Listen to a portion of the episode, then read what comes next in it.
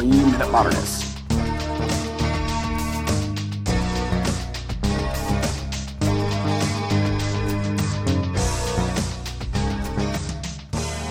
Franz Kline's figure eight was one of the really key pieces that made me discover that action painting was not about the action necessarily, but about what ended up on the canvas.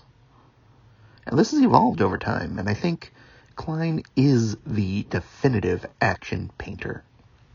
And figure eight is the greatest action painting ever done. Yes, Pollock, Autumn Rhythm, number five, all of those Blue Poles, they're great. But the thing about figure eight is how expressively moving it is.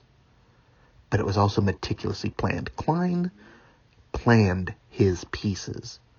He sketched them out far more than any other of the action painters, certainly more than Pollock, despite what he claims. And he created movement across the entire canvas, and it's a big canvas. And I think that the vertical orientation is really important to it.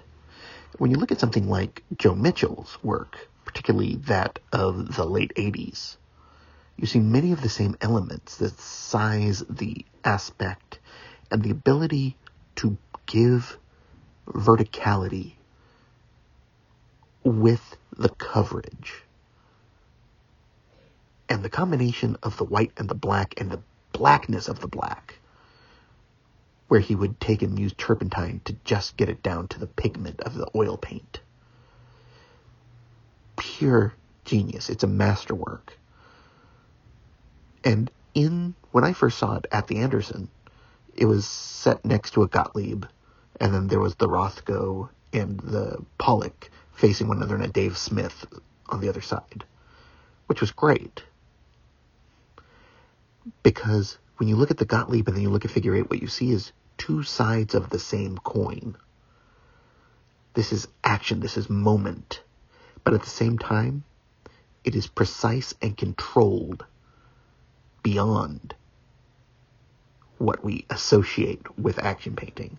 That's why Kline might be my favorite abstract expressionist now.